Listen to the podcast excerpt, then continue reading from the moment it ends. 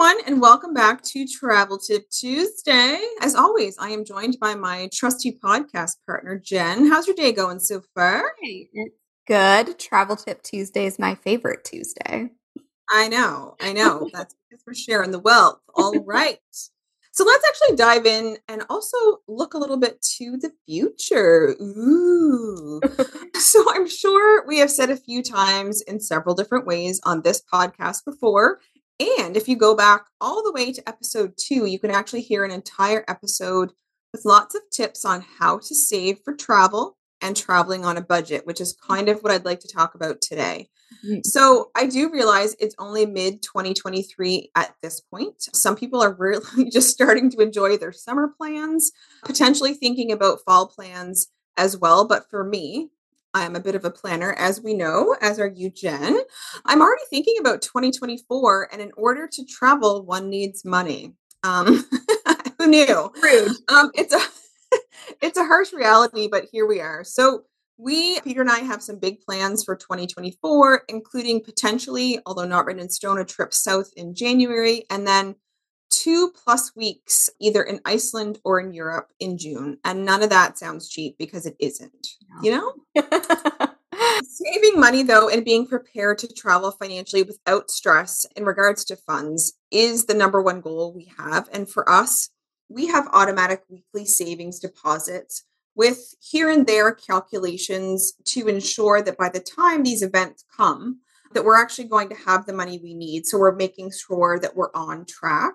Mm-hmm. Uh, and if we need to adjust, we do. So I do realize everyone saves in different ways. So whether it's, you know, awaiting a bonus, maybe year end, and then deciding tax refunds, weekly savings, or really just squirreling away money when when you can. Mm-hmm. But my biggest recommendation definitely for saving and thinking about upcoming travel is to start now and set up automatic deposits let it happen for you of you having to make that choice when you get paid because you're always going to find something else to spend it on if you aren't having it taken out automatically. Pay yourself first. Yeah. This literally is your sign. If you want to go on a trip in 2024, now is the time to implement a plan. So, like, put it into action so the year doesn't fly by.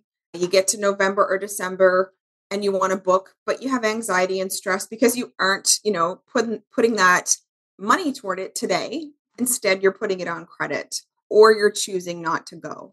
And those are not the things that we want to happen for you you know? So Jenn for you like what is your and ryan's method of saving for future travel and like what are you saving for in 2024 hmm, it's so funny that you did this because literally last night we were planning our late 2023 slash 2024 travels. So we are looking at Florida. Surprise to nobody. We're hoping to be back in Florida in either late 2023 or early 2024. I think we're going to go to Europe like woo, summer, early fall 2024. Undecided as to where yet. And perhaps a US city or two. I would really like to make it to Chicago, which should have been my 30th birthday trip in 2020. And now we are three years later. it's time to make up for that. Yeah. So I haven't actually turned 30 because I haven't had my 30th birthday trip. Right. That's I'll how, go with that. Right.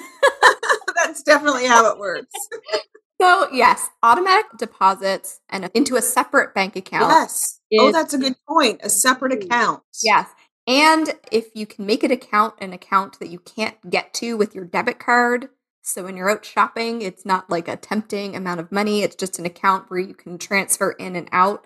That's what we do. It's a savings account, so it gives you a little bit of kickback interest wise, and then I pay for the trip with my credit card and transfer it from that account right onto the credit card. So it never hits my sort of like main bank account.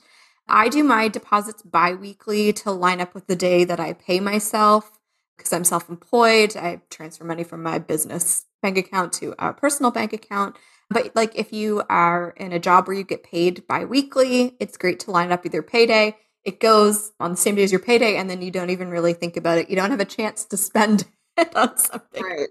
On something frivolous is what I would do. Yes, I mean, for sure. And I think that, you know, Meggan and I can acknowledge our privilege in the fact that we have extra money to Sure. Towards travel. And I- I think that we both make choices in our everyday life that means that we can put more money towards travel versus other things.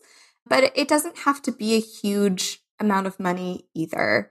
You mm-hmm. know, if you can afford, you know, $25 a paycheck, you can afford $25 a paycheck. And it does add up. It might take you a while to save up for the trip that you want to take, but every little bit does count. And I think that that's a really good point too. And I know as well, having said this, although if you're listening to a travel podcast, travel is likely something you enjoy. Yeah. So welcome. Yeah. But I do realize it's not everyone's first priority. So obviously taking care of the most important things first is what you should do. Travel is a luxury. Travel is something that does not have to occur.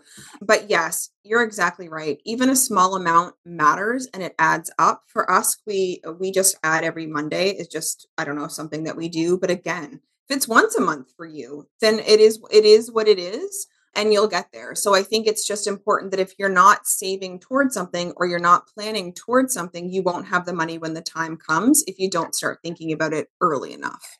Absolutely, for sure. Cool. So that is it for this week's Travel Tip Tuesday. Again, with so much going on in life, use this as a sign to start thinking about plans. You know, you got to have something to look forward to. That's what I live for.